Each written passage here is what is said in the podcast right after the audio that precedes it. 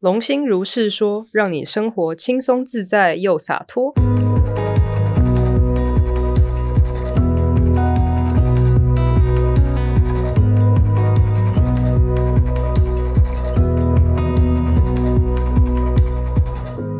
Hello，大家好，我们是龙心如是说，我是贾巴，我是 Luciana，我是莉莉安娜。来，你们两位说说，我们今天这一集要录的是什么？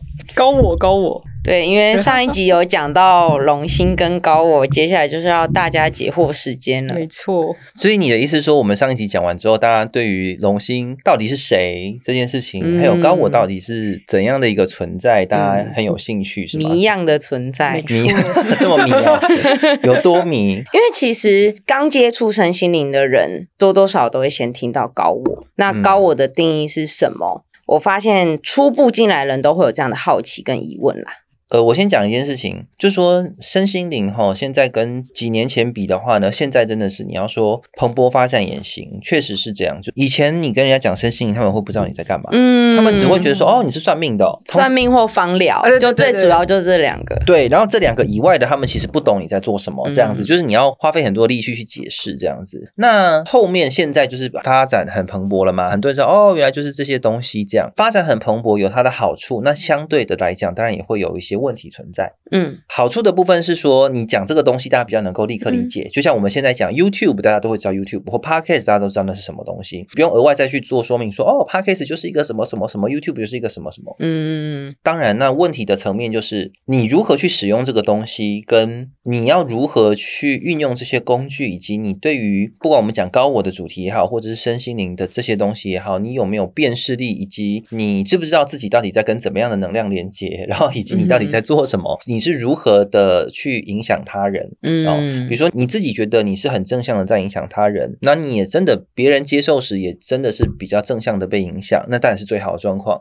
可是这些年来，就我观察，其实很多时候会出现一种状况是，个案呢可能在问问题的时候，嗯，他并不清楚。对方这个治疗师也好，或者这个占卜师也好，嗯，等等，他是处在一个什么样的状态？嗯，好，比如说我们讲最大宗的塔罗牌好了，那时候塔罗牌很多人问问题，其实根本连问问题都不知道怎么问。同意。对，就比如说很精确，其实有些问题其实你要问的很精确，嗯，可是他们可能问题都问的很笼统，但自己不知道，因为就只知道现在我不好啊。但是我不知道哪里不好，我不知道该怎么办，所以也不知道要怎么问问题。我就只知道我不喜欢现在这样这样子。嗯，我们未来有机会的话，就是如果大家有兴趣，我们就是还会再开类似的这个主题，就是比如说如何精确发问哦。我觉得这个是蛮重要的。这边我简单讲一个例子，比如说像我呃算牌这么久，最常遇到的问题是感情嘛，感情是最大宗。那通常大家最常问的第一个问题是：老师，我想知道我跟他的感情运如何？请问？我刚刚讲这句，老师，我想知道我跟他的感情运如何？请问你们觉得这个问题是精确还不精确？很笼统啊，很广泛。哎，它包含的范围非常大。嗯，那我们要怎么样让这个问题变得比较精确呢？如果以我来讲的话，我就会说，哦，你是想知道你跟他之间的关系有没有办法发展到你想要的那种感情关系吗？对，老师，像这样你就已经有稍微再更明确一点，对不对？嗯。但最明确的是，那你有想跟他结婚吗？还是你只是想要有一个男友就好，或女友就好，没有想要结婚？嗯，老师，我是想要跟他结婚的，我希望有正常美好的发展。嗯。OK，可是当我没有问到这么细节的时候，其实一般人说，哦，就这样啊，就这样啊，这四个字包含了非常多的东西。就哪样呢？对，到底是哪样呢？好，就会有疑虑，对不对？那当如果今天一个人呢，好，或者个案们呢，他在问问题的时候是用这种方式问，不管是占卜师或者是治疗师，没有厘清他到底的真正的问题点是什么，或者他真正要处理的是什么的时候，就往往会有误区或者是误解。这个是的确会发生，但这还算比较没那么严重的。那真正最严重的是在能量工作治疗的部分，嗯，包含我们讲高我啊跟疗愈的部分。呃，确实我们之前有遇过一个状况哦，就是说有个案来啊，然后我们要帮他处理嘛，对不对？嗯，然后他来之前他其实有找别的治疗师做过，可来的时候你就看他状态者，哎，他怎么觉得他身上。怎么好像感觉好像住了很多东西，就很多住民这样。他说：“嗯，怎么会这样呢？”然后就我真的在做的过程当中发现，哦，他们的老师啊，或者是那个治疗师呢，他本身可能没有这个恶意，就说他可能并没有想要去放一些不好的东西，嗯可是他自己分不清楚到底他连接到的嗯是真正的那种啊好很高等的疗愈的光的能量，还是是环境场、能量场或人类集体意识当中的嗯奇怪或者是负面的东西。嗯嗯，那这样的话，当然就变成在帮他处理的时候，我们就会看到比较多精彩画面或精彩的能量在运作啊。因为我是比较敏感的人，所以我说哦，这 OK 怎么这么多？哎，好精彩，就会有这样子的状况。所以这个就是我们讲的，在身心灵界呢，现在很蓬勃发展了。可是的确会有一个状况，我觉得这是我要先跟大家说明的，就是呢，因为我说过嘛，我在这一行目前到现在是十五年了，对不对？所以这十五年来呢，我我看着他从没有什么人知道，到逐渐有人知道，到现在很多人知道的这个发展历程当中，我觉得人性当中啦，不是只有台湾人哦，我觉得人性当中确实有这个东西。我们理解到有的，基本上你在身心灵界也都会看见投机取巧啊，然后 不诚实啊。嗯最重要的是，在身心灵界呢，你如果做的事情不是发自你的内心的真诚，嗯。真心诚意，或你没有去留意你的动机，嗯。你做任何事情是出自于，比如有的人是想要赚钱。嗯。有的人是想要出名，嗯。有人是希望很多人爱他，或者是想要感情顺利。嗯。如果出发点不正确的时候，特别是你去做身心灵的话呢，嗯嗯。它回来的速度会特别快哦，也就是对。现世报特别明显。对对，简单来讲是这个样子，所以呢，现在就会很多那种像我之前遇过，就是我身边的人哦，就是他跟我们呃是同一个中心，然后后来大概在三四年前，他才开始进入身心灵。他本来是类似做警察的工作，嗯好，可是呢，他这个人是怎样呢？就是我观察这个人，我跟他认识的时候呢，我发现他的个性本身就是一个比较喜欢证明自己的价值的一个人。嗯他会常常就在他还没接触身心灵之前，他本来就是会有一种，你会无意，你会觉得他好像有意无意的在比较那种高低，在衡量。嗯比如啊，我今天买了这个啊，你那个啊，你那个也不错啊，但是你会感觉得到，他还是心里会觉得，要么是他觉得自己比不过你，他想要赢过你，嗯或者是他会觉得啊，我的就是比你好。他虽然不会讲出来，可是你隐约会感觉到他有一种这样子的能量场或散发这样子的能量。然后呢，等到他真的去做身心灵之后哦，嗯那我就有耳闻了嘛，因为我看到他做身心灵的时候，他也有问我要不要合作，可是我说哦，先不要，因为他才刚进去，而且他刚进去不久之后呢，他来找我的时候，他就会呈现一种哇，你看我这样是不是很很厉害，很天赋异禀，很优秀？然后我说呃哦，我这样嗯，我到底要怎么回答你呢？这样就是 因为我做的比较久，所以他有什么状况，我大概都知道他可能会有怎么样的嗯。惯性跟心念或者是信念，嗯。所以我就呃，我就不多说什么，我就说、嗯。哦，好了，你就你觉得 OK 就行这样。嗯。那等到他后来真的开始做之后，就会耳闻哦，就是有人会说哦，他啊他就是想要赚钱啊，然后他还有发过，我记得印象中还有看过他发过类似的文，叫做哦，我今天呢赚钱没有什么不对啊，比如说他喜欢买什么 LV 或 Burberry 的包包，男生哈、嗯。但我觉得没有关系，就是我不是说你不能买这些东西，对而也不是说你不能拿钱去消费，而是你在从事这份工作时，他的想法是他觉得啊，做身心灵工作好轻松哦，每天可以我想要几点起床就可以几点起床，时间好像很自由，可以自己分配，嗯然后我不用有主管被绑着。嗯他的想法是这个样子，就是他是用非常入世、非常世俗的观点来想身心灵。嗯那我觉得 OK，你要这样想也行。可是以身心灵线来讲，如果你今天真的是希望疗愈大家，让大家真的往上提升，而不是只是在你觉得心情不好的时候跟你呼呼，但是你的根本问题没解决的话，嗯那这样就会有很大的问题。因为你只是一直给人家吃止痛药，但是你没有把他的病根给解决。嗯这是第一那第二，因为你只是他的出发点，如果只是想要赚钱，所以我刚刚讲了，你要去买 LV 包或你要买 Burberry 包包，我觉得没问题啊。嗯可是重点是你如果在服务别人的时候，你不是真的想要去协助别人，让人家真的变好，嗯而是想着我要赚更多钱，我要赚更多钱，我觉得那个出发点就会有问题。因为你的心念都是想着赚钱的时候，你不见得真的会明白个案的状况，嗯。因为你满脑子或者是你的能量场当中都是对于钱的追求或者对于金钱的匮乏，就是他的焦点在他自己身上。其实都是，而且他会希望他自己是一个被人家敬仰，嗯或者人家说哇你好棒哦，嗯你是很厉害的老师。他内在就是有这种东西，对。他想要透过这样方式来证明自己，那也是一个很大的问嗯题。因为如果今天你要做身心灵，其实你是基本上是带着一个谦卑跟服务的心去做这件事情，而不是嗯。我能赚多少钱，或者是我要成为一个多有名多有名的人。嗯嗯嗯，哦，那当然，如果大家都要提升，就是就算你不是身心灵界，要提升自己，然后让现在的世界不会这么混乱的话，我觉得这些也都是每个人的必修功课。嗯要去看见说，哎，我们在这个世间当中，对于名利权情啊、名气嘛、利益啊、权位啊，嗯然后情爱啊这些东西的执着，或者是你对这些东西抓得很紧。嗯，你如果是一直在追逐这些东西，那就算你做的是身心灵，甚至是你是做佛法的修行，但你带着这样的心念，你你没有去觉察到自己有这些东西，然后一直去做这些事情的时候，只不过是一直不断的再去创造相同的负面轮回，就你会陷入这个东西里面更深。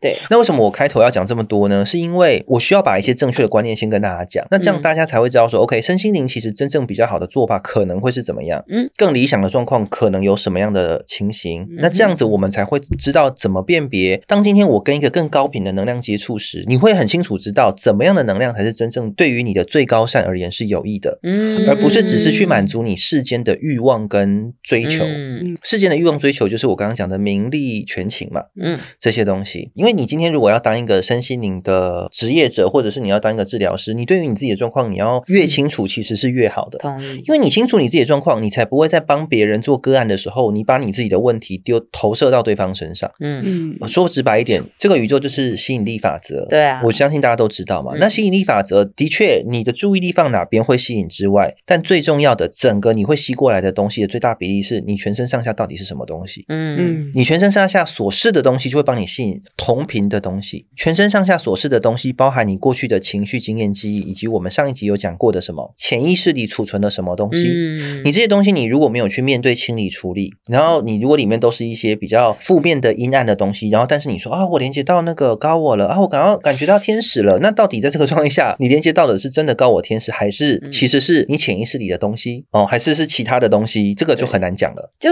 真的很难区别啦。对，那我想问你们了，所以在我刚刚讲完这些 开场之后，针对我刚刚讲的这些东西，你们有什么个人的体验吗？或者是你们之前有过类似的经历吗？啊，我可以先讲，嗯我是一个自由工作者，然后做灵气疗愈师。那我是在二零一九年的时候正式开始学习灵气。一开始的确是会像杂巴讲的那一种状态。我为什么会开始上课呢？就是因为我有一个朋友正在上灵气的课程，然后他就说：“哎，就是嗯、呃要不要来一起上课？那他已经可能有上第一堂了，我可以补第一堂，我跟他一起从第二堂开始上。”我说：“好啊，啊那是什么课程？这样我帮你做一个疗愈，然后就是你可能就会知道，因为有点难用讲的，对，那我就直接用体验的方式哦。然后他一开始帮我做的时候，我就非常有感觉。”就是我知道他在干嘛，所以呢，在个案回馈的时候，我就跟他说：“你刚刚是怎样怎样怎样嘛？”然后我有感觉到什么什么什么，然后他就是说：“哦，我把他做的事情都讲得很明确。”我想说，我是天才，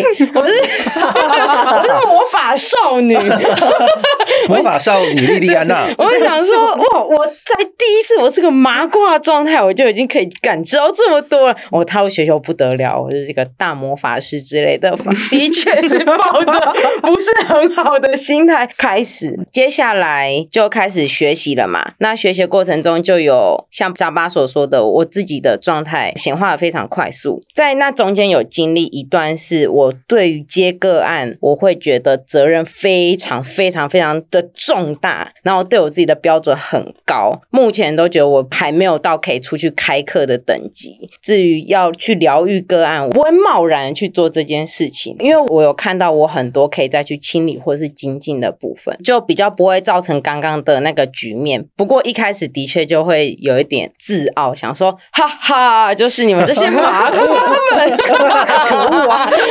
听起来好像有种魔王要登场的感觉。对对对，真的，我其实刚开始学的时候，我就意识到这件事情，我很担心我自己走火入魔。但是因为就是我有这个担心，所以我不会去到那个位置。嗯所以我蛮早就有开始可以听到我高我的声音，嗯嗯，嗯好，那个时候就出现了一个状态了。反正，在能力开启的那一天，我可以听到所有的声音的那时候，我就陷入了一个恐惧的深渊，就是我无法辨别他们是谁。我想说，然后就整个超级恐惧。那后来呢，开始比较可以辨别出来之后，我的高我超像人格分裂，就他有时候是那样，有时候是另外一个样子。嗯。然后就是在这一个过程中，我就遇到杂巴，我就想说，嗯。为什么有时候我的高我是 A 状态，有时候我的高我是 B 状态，然后才发现，哦，哦，原来那个 B 状态是假装成高我的其他能量。对，没错，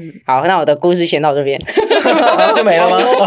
OK，哦，好哦，那我分享我的，好啊。我就是麻瓜版本啊，就是跟就是李丽安娜完全不一样，就是我我就是个超级麻瓜，就一直以来我都觉得自己是麻瓜，但是刚好身边有很多朋友不知道为什么就是开始接触一些神秘学，就是从塔罗开始，嗯就会有人算塔罗啊，然后或者是有人开始做一些什么大众占卜各有，而且身边是复数的朋友一直在做这些事，然后我就很好奇，就刚开始只是抱持个好奇心态，我算是逻辑理智判断的人，就是我自己评价，所以以前是抱持一个哦，那我就试试看，但是如果没有证据可以证明它是真的，我不会相信。嗯。对对对，我就去嗯。去算算看，因为朋友是做这个的。然后刚开始占卜过程的时候，就会觉得哦，OK，也许答案是这样。我都会问占卜师说，那是不是我今天心态改变之后，这个占卜的答案就会不一样？嗯对，然后他就会说，呃，对我说，哦，那看来这个结果也不一定是正确的。就我那时候常常会这样，我不知道挑战还是什么，但是我会抱持这个心态，就是我不用尽信他。嗯但是后来我比较印象深刻几次是，那我那时候大学期间就是课业很繁重，跟就是要有很多压力，然后我整个陷入大低潮的时候，也是算的一些占卜。那时候算占卜的时候，可能是我的状态不好，我发现就是以前可能会比较清晰的知道说，OK，就是答案不会是真的，就是我可以自己改变它。我后来低潮情况下的时候，占卜师给我的答案很容易引导我，嗯这这让我吓到。是后来我就是比较清醒的感觉的时候，我才意识到这件事，就是对方的能量如果够高，不管他是负面能量高还是正面能量高，对他他只要能量够高，他就有办法引导我的答案。理解，对，然后我后来比较清醒之后，我再去看，就是有些人是占卜的时候，我就发现他们有些人会给出一些答案，就是占卜是主观的答案。嗯我自己觉得不够中立跟中性的时候，会让我害怕。嗯对嗯，然后因为以前也是接触那块神秘学的时候，就很好奇塔罗在干嘛，所以试着给自己占卜。但是我意识到可以影响到人的时候，我就很可怕，我就从来不会帮别人随便算牌。嗯因为我觉得很可怕，是我没办法完全辨明说我在哪一个状态底下，甚至我讲出来的每一句话都要是中立的，那个是我当下最可怕的感受。怎么了吗？我想说，难怪这一集会找我们两个 因为我们两个都是，对对对对如果我们自己没有办法把握的话，我们超级不想去影响到别人的。要是一起往下怎么办？嗯对啊，嗯电梯向下，没对错。啊，而且像你刚才说，就是你说你听到很多声音无法辨别那个，因为我认为我是麻瓜，但是我就会好奇，嗯非麻瓜状态到底是什么？然后加上很多网络上会有影片嘛，嗯或者 YouTube，或者是有些人会开始介绍哦，我跟我高我连接啊嗯什么，然后就会好奇，我就会觉得，既然我不知道，为什么我没办法试试看？嗯所以我后来就有一段时间刚好在练习冥想，然后就冥想冥想，有一天呢，就突然被我冥想到一些东西，但是我我又 无法辨别，嗯对，这是最恐怖的地方，我又无法辨别，然后我就误以为我可能真的看到了什么，嗯。然后加上我后来又因为实在是太好奇各种东西了，我又去跑去做催眠，嗯。前世催眠，然后前世催眠的时候，其实我认为催眠师本人是充满善意的，因为他很认真的给我解释整个催眠的学理逻辑是什么，我觉得太用心了，还拿笔记给我看。嗯。但是后来整个做下去之后，我的感受很不舒服。嗯然后我也一直误以为那是我遇到了我的天使嗯。之类的存在，啊，对，这对我好像有印象。真的我有印象。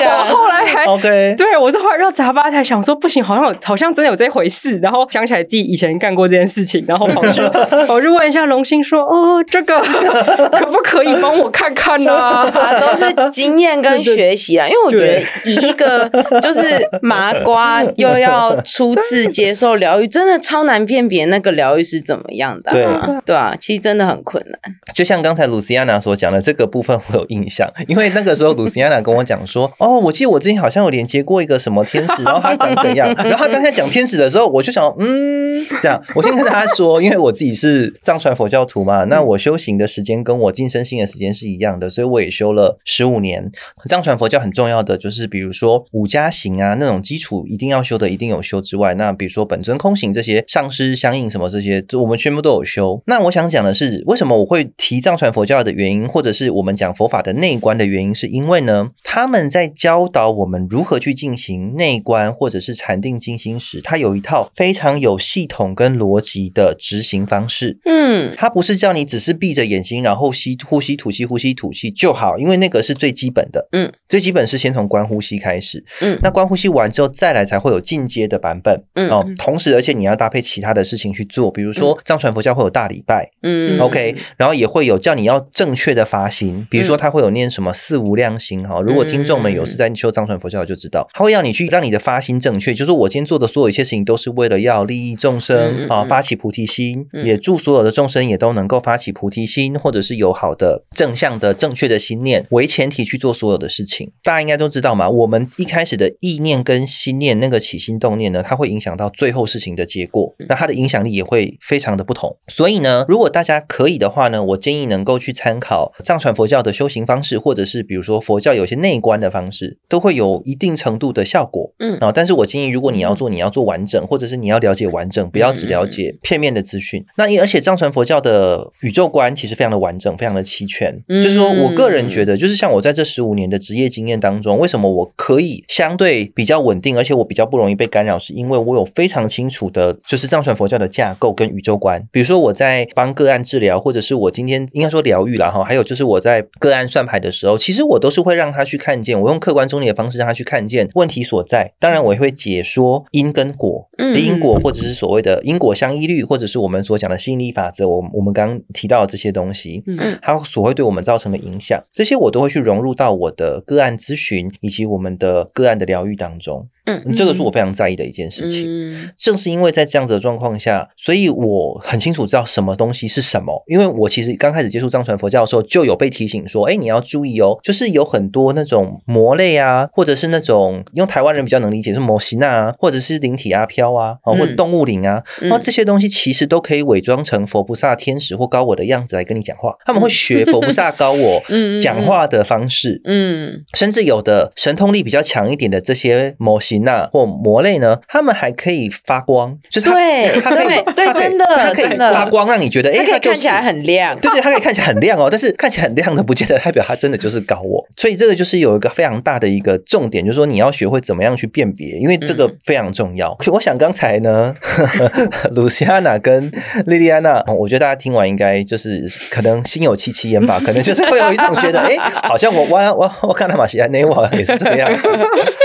所以呢，我们要如何分辨真假高我呢？就是如果从刚才的这个他们举的例子当中来讲，其实很简单。首先，第一个，如果真的是高频的来源呢，他不会叫你一定得要去做什么事，他不会说，我跟你讲，你就是要当我的机身，没有，他不会，你就是要这样子，你不能那样子，也不会。哦，他也不会说那个人就是怎么样怎么样，比如说他，你今天有可能问一个问题，说啊，那个高我，我想问一下，那个谁，他刚才突然间好像瞪我一下，我不知道他是不是在瞪我，为什么啊？然后然后高我就因为他就讨厌你，高我是不会这样讲话的，高频的能量是不会用这种方式去传递讯息给你的。嗯嗯高的能量呢，它会用比较温和，而且是会提供空间让你去思考，甚至有时候他会不理你，对 真的，对有时候他会不理你，就是不回应，让你自己静下心来去想清楚之后，然后你再问一遍的时候，他就会说，嗯，所以你现在想清楚了吗？然后你现在想通了吧？就他会用这个方式让你自己去想，他不会一直想要去，简言之讲直白一点是，他不会一直想要去控制你的意识，嗯或者是一直告诉你什么东西一定是怎样。他甚至有的时候会让你自己去体验一遍，你自己就知道了。嗯嗯对，这里我要回到刚刚我讲的有 A 跟 B 高我嘛，对 A 就是沉默寡言高我，B 就是超爱碎碎念高我。所以我那时候想说，我的高我是人格分裂，因为有时候我问他问题，他不回答我，但有时候在我没有问他问题的时候，他一直在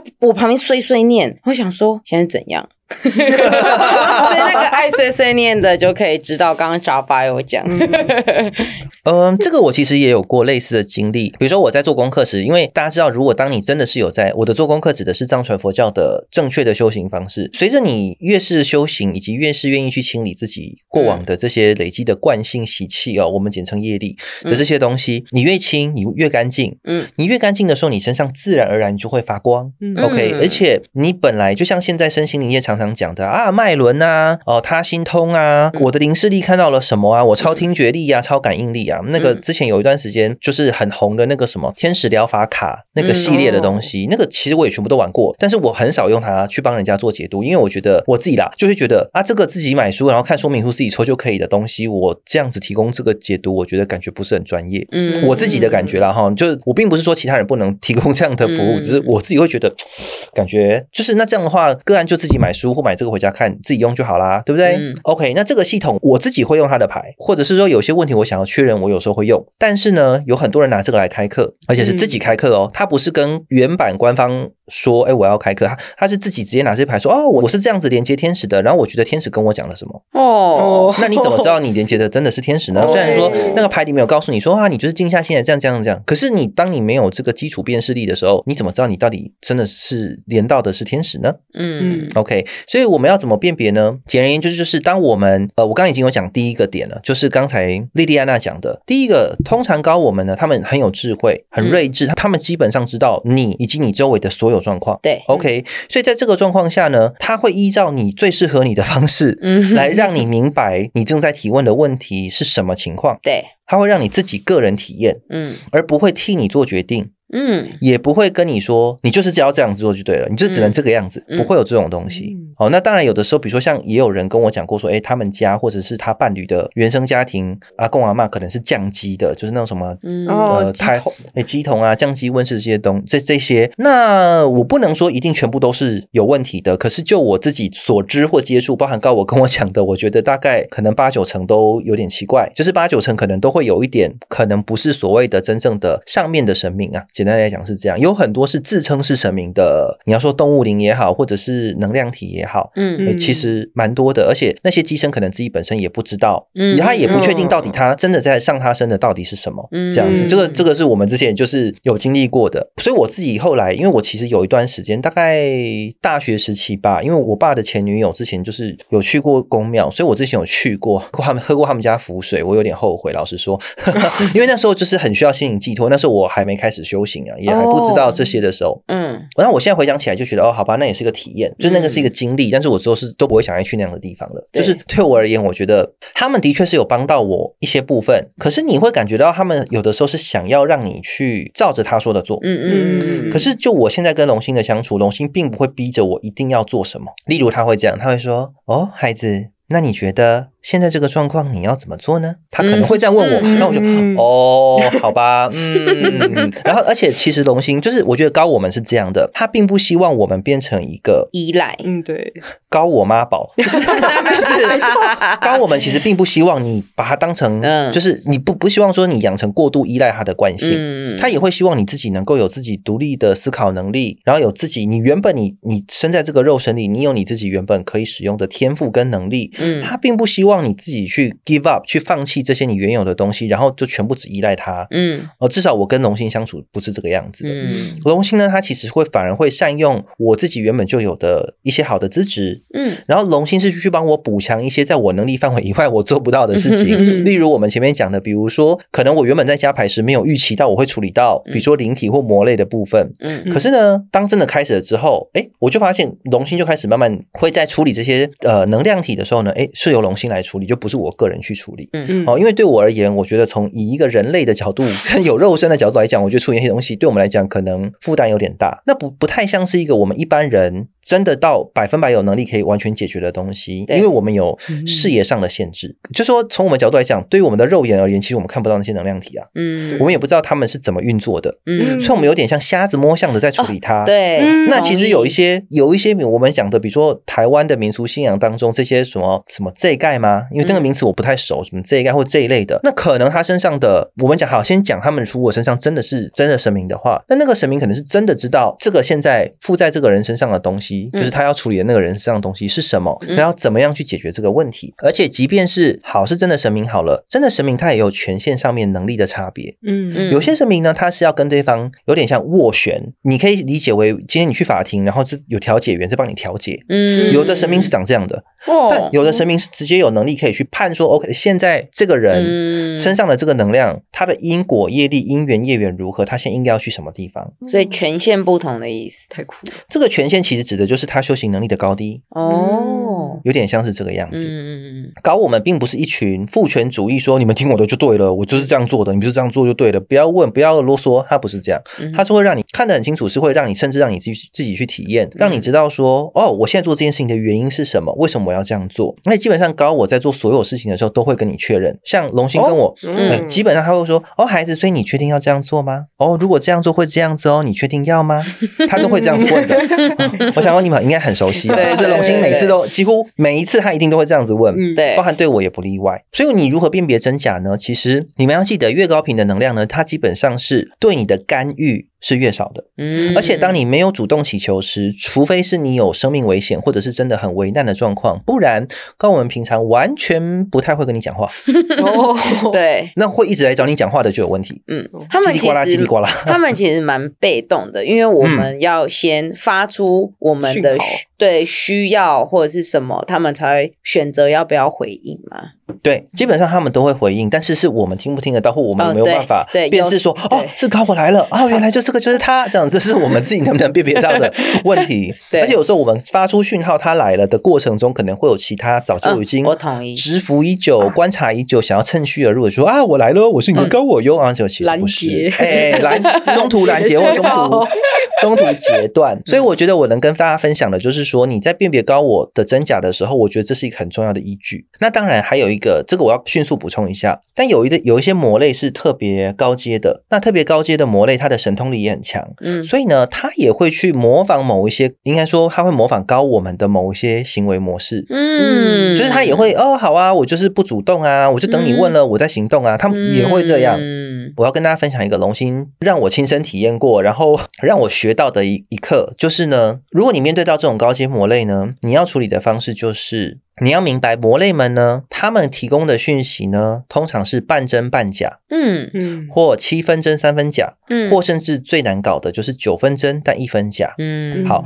那这个九分真一分假是什么呢？比如这个九分当中，他跟你讲的东西都是正确的，嗯。包含比如说啊佛法的义理啊，甚至有的魔他还会很会跟你讲佛法哦。哦，会哦。好厉害哦有哦，因为因为他可能学了很多，可是他最后的某一个观念错误，例如说发心就错了，发心错了他就偏了。嗯。有这样的故事，就是藏传佛教里面的一个公案故事，就是有一个喇嘛还出家人吧，反正他很认真的修观世音的嗡嘛呢呗美吽六字大明咒。好，可是呢，他都修得很好，可是他在临终前，嗯。他最后一刻呢，因为突然想起了一件让他非常生气的事情，所以他的怒气整个起来，所以他临终灵魂从身体离开之后，他并不是变成到观世音菩萨的净土去，他嗯变成一个拥有很大神通力的鬼神。哦，哦，这是有公案的，这是这个是在藏传佛教故事里面有的。哇。所以他即便念的是最慈悲的观世音菩萨的心咒，可是因为他的发心错误、心念错误、情绪错误，所以他念这个东西的时候，他最后一刻他去的不是他该去的地方，他变成一个有神通力的鬼神，然后还留在这个世间。哇，那这个故事跟前面的我要讲的东西有什么关系呢？就是那个九分真一分假，就在于他可能有自己的执念，嗯嗯，他的那个执念是，比如说为什么他要这样子对我？可恶！他可能最后这一关没有过。嗯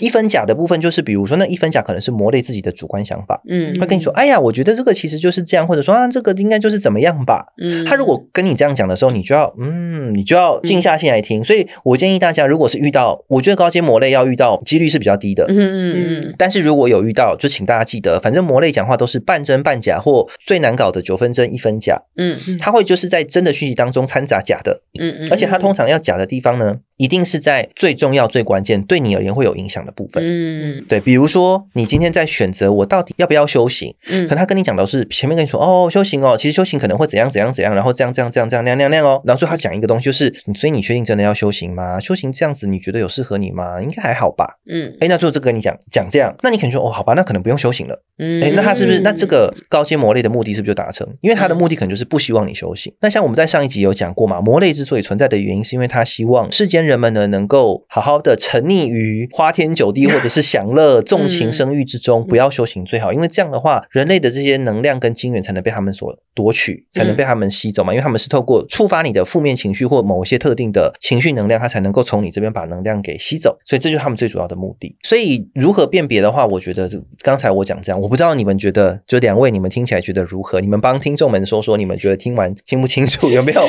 有没有太深奥的地方？其实我觉得还是要真的的经历过，才会比较知道你讲的那一些状态跟概念是什么。哦，真的。可我自己的感觉是，因为我后来发现，一个对话它中不中性是最快的。对，没错，对，哦就是对主观意识判断，有的时候其实就代表这个人他已经不在一个就是中立的立场中，他会对会影响你的时候，我觉得不管是不是魔类，我觉得就是察觉自己跟人的状况下，就还蛮明显的。没错我觉得。用这个去判断会比较好，因为我以前曾经有个疑惑，就是如果先不管它高不高频，反正只要高于三维以上的存在，就是比我高嘛。对那以我的能力，其实嗯说不定根本就无法判断它是真是假。嗯对对，然后我是嗯在那一次前世催眠的时候，我后来回想才发现，其实我的身体跟本能反应已经告诉我答案，因为我那时候很不舒服，然后我很恐惧，然后我隐约觉得他的对话有问题。嗯但是因为那时候一心沉沦在就是想要知道答案里面，就是已经偏离轨道了，才没有发现有状况。后来回到正常生活中，然后再补再去回看那时候发生的事情，才发现我那个整个行为跟他的对话都不中立、嗯都不中性的情况下，我就会一直以为他是真的。没错，嗯，所以我觉得中性与否好像是最快的。嗯嗯，察觉自己的状态跟对方的状态。对啊，所以这个就是我们讲为什么要修行，因为修行可以增加你这样子的判断能力，跟观察自己跟对方是否处于一个中性、客观、中立的状态。嗯，我同意，因为有时候跟个案在就是互动的过程中，我们的对话过程会分成就是事实是什么。呃，感受跟观点又是什么？如果对自己没有觉察力的话，感受、观点跟事实会全部混在一起，对会全部变事实。嗯，呃，要把它一个一个抓出来，就是说没有这个是他的观点，这个是你的观点，这样子。嗯嗯对，所以我举一个最简单的例子哦。第一句话叫做“太阳从东边出来”，这第一句。嗯嗯好，第二句啊，今天太阳从东边出来，热死我了，好烦哦！太阳干嘛要出来？讨厌。好，请问一下你们，请问哪一句话是客观？前一句，第一句那第二句呢？客不客观？太太多主观东西了。有啦，他有讲一个东边的那是太阳从客观的东边出来是客观啊的，，其他全部主观。对对明白了吗对，那那些都是剩下都是他自己个人主观的东西。对，所以这个我就可以，我就用这个例子来回答前面什么叫做九分真一分假或半真半假，就跟第二种叙述方式是很类似的。嗯他在客观当中夹杂着一些自己的主观，嗯嗯，但我没有要听你的主观啊，你听懂我意思？嗯 就我没有要听你个人觉得怎样啊，或你这个魔类觉得怎么样啊，我要知道是实真实的实相，而不是你觉得怎么样。现在我想问一下，你们对于高我有没有不清楚的地方？没有，我觉得就是要真的遇到，就会有就会知道了。我知道，就是反正大家不要想着求高我，啊对对对都是先从练觉察开始，然后可能就可以慢慢接触到高我。如果发心是我就是要跟我高我连接的话，可能就会有其他的能量呼应你这个要求啊。哦，对对对，这个我好想分享，就是那个冥想那一趴，因为我那时候就是一直很想要知道高我是什么嘛，我在 求他嘛嗯，我在求遇到这个东西，这个执念太深的时候，对我有一次冥想真的就就是遇到了一个东西，然后它是钻到我的脉轮里，因为我后来发现我的脉轮很痛，哦哇哦对对，然后我后来还请别就是认识的朋友再帮我拔掉，然后他拔的时候就一直跟我碎碎念，他说你到底在干嘛？我从来没有看过这种东西。他说他到底哪个维度的很危险的，你不要再乱把一些东西请进来好不好？我就说我不知道啊，我就想要看看那个朋友是新北投那位吗？没就是。嗯，就新北投对对对对对对，他就开始碎碎念，然后我才意识到人很严重，哦。因为他还说这个东西我还真的没遇过，他说我只能帮你除一半，然后我才知道严重性，就是真的想执念很深，想要求这个东西，然后你又无法分辨的时候，很可怕，还不如修行。然后有他真遇到，等我自己真的遇到，嗯。对对对，对啊，哦，这个我好像有印象诶，是不是上次也是是有处理到在对，就是在北投，我不确定，因为我里面太多了，OK，好的，震惊，Luciana 是前大法师我代表，的天哪！对，没错。好的，所以呢，我觉得啊，像你们一定会也也会想问嘛，那如果以一般人如果是麻瓜，要如何找到高我呢？呃，其实我觉得很简单，就是我刚刚前面有提到的，你要先去觉察自我，清除所谓的干扰。哦，嗯那例如什么叫干扰呢？比如说我们讲的魔类的干扰，我们。前面一集有讲，如果不清楚的朋友，你们可以回去再听。嗯那另外一个部分就是说，我们要去留意到哪一些想法真的是我们自己观察到的事实以及客观事实，那哪一些是人们灌输投射的价值观跟看法到我们身上，让我们觉得这样才对。哦，比如说现在自媒体那么多，YouTube、IG。脸书、Podcast 这些里面有超多人都在分享自己的观点，可是你怎么知道这些人分享的观点真的是如此？事实真的是如此，还是那是他个人的看法？那有的人说啊，没有啊，我都没有很在意，我只是划过去看一看，我就跳出了。可是你怎么知道你在看的时候，能量没有透过你在看的时候，透过你的双眼或者是你的听觉进入到你的意识系统当中，可能就某一部分就住进去了呢？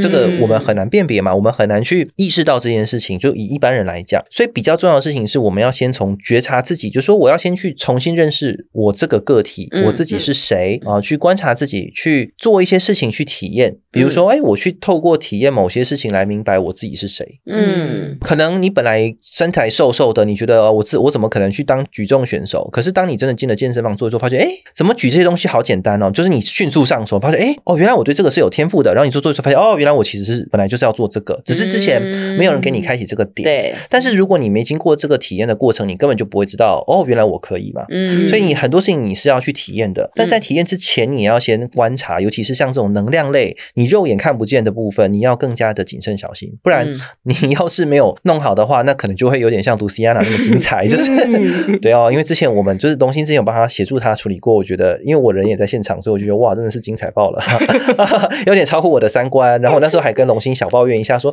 天哪，原来今天要处理这个，你怎么没有跟我讲？我也不知道处理。对，然后这就是有点大法师那一趴。然后龙心就是这样子，就是高我大概都是这样，就是我真的经验完之后回来问他，那其实我因为我跟龙心现在已经很熟了，所以我大概。就知道他的用意，就是他通常都是不先讲的，他不会让我先知道当天我处理的个案。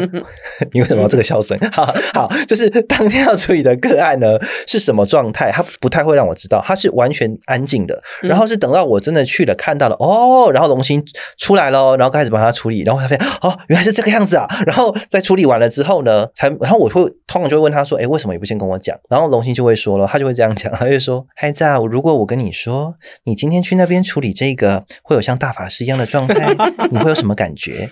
然后我就说，呃，好，我应该会觉得，哈，天哪，什么？这什么？我可以吗？不要吧！我就会很多自己的顾虑、想法跟怀疑、猜忌。就猜忌的部分是我真的可以吗？那为什么？要这个？我真的要处理这个吗？可以不要吗？我自己会有这些。嗯，身为人会有一一定多多少少会有这些。我这些算很少了，但是还是会有一点点。哈，真的吗？这样会有一点点这样的感觉。嗯，所以龙心很了解我，所以他就会用这个方式 让我去直接经历。我说，哦，好，OK，经历完是学习。对，体验式学习。然后你我真的这样体验完之后，我想哦，好吧，那哦，其实也不过就是这样。但是如果他先跟我讲，没有让我直接去体验的话，我可能会有很多自己的想象。嗯啊，这样子，他会不会突然间背后伸出什么触手，然后会他变形吗？就是可能会有自己很很中二的脑补想象，太多了。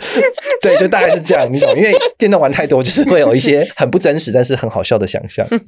所以我觉得有个重点啊，哈，所以总结以上的话呢。从自我觉察，这是第一步要做的。好，你你去体验了之后，你知道自己是谁之后，以及你对于事实客观，你有去做真实的验证。嗯，哦，像刚刚讲九分真一分假，就是那你要去体验啊，然后你要去用时间去观察他讲的东西是不是真的是这个样子。嗯，那你就会有很明确的答案。那还有一个非常重要的一点是，我要提醒大家，就是呢，从觉察开始之外呢，请你们记得不要执着于像刚才卢西安奶有讲到很好，他说，就你不要执着于高我神通，也不能贪快，因为你要。做的事情，简而言之，我们要理解，我们要跟高我连接的话呢，就是你要自我提升啦。简单来讲是这样子，自我提升就是你要把所有留在你身上，但是已经不适合于你，以及你要提升时可能会造成阻碍干扰的东西全部去掉，就这么简单。嗯，但是因为我们。很多的前世或者此生原生家庭、祖先，还有我们这个社会环境的影响，我们可能身上残留着非常多这些东西，这些意念啊，某些意识的干扰，那这些我们都要好好的去清。嗯，所以呢，我们就是要老实踏实的修行啊，去做该做的，去执行该执行的事情，把生活过好，去做功课。然后，当然还有一个，你可以跟高我祈祷的正确方式，就是当你真的要跟他祈祷时，你要静下心来，然后把你的注意力放在你的心轮。那我正确讲一下，心轮的位置是在于我们。胸口，我们胸部两个乳头中间的交汇点，嗯，这边是我们的心轮所在。所以你试着在吸气跟吐气的时候，把注意力带到这边，然后呢，在这边停一下下，确定自己沉淀下来之后，在心中对高我说：“哎，高我，我希望在适当的时间场合，请让我能够顺利的跟你相遇，然后我希望也能够受到你的支持、协助、保护啊，各种形式的守护跟保护。”哦，嗯然后以及指引更高智慧的指引跟建议等等那你就可以用这样的方式去跟他祈求。嗯那祈求完之后，你也不要想说，我一祈求完之后，然后会突然看到一道强烈的光照下来说：“孩子，我来了。哦”可能 哦，这个就啊，对，有点太多啊。OK，所以就是 请你这样子想完之后呢，你就静下心来，然后记得这份深层宁静跟平静的感觉，然后你要试着把这个深层平静跟宁静的感觉落实在你生活当中的每一刻啊。比如像我现在做 Podcast，我要处在这个状态；